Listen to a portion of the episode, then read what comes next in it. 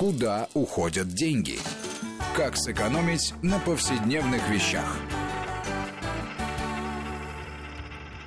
В руках попкорн, на носу очки для 3D. Что делают эти люди в торговом центре? Скажите, собираются идти в кино? Нет, теряют деньги. Смотрим на табло в кинотеатре на окраине Петербурга. Билет на обычный сеанс 250 рублей. На фильм в трехмерном формате 350. Разница в цене обычно 30-50%.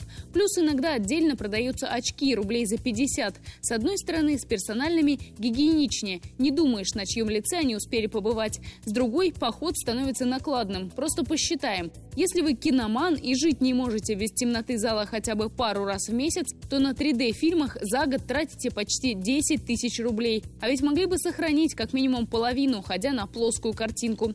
Тем более, что уже 4 года назад ученые доказали, что впечатление от обычного просмотра не меньше. 3D и 2D дают одинаковый эмоциональный эффект. Да что там, в копилку сэкономленного можно опустить и деньги на офтальмолога. Американские исследователи утверждают, что двое из десяти смотрящих 3D удовольствия получать не могут, сказывается реакция организма. Появился даже специальный термин – стереослепота. Дело в технологии, которая предполагает совмещение картинок. Глаза слишком напрягаются, отсюда резь в них, тошнота и головокружение. Если же сердце упрямо ведет глаза на 3D, идите туда, где хотя бы дают качественные очки. И выбирайте место подальше, метрах в 20 от экрана.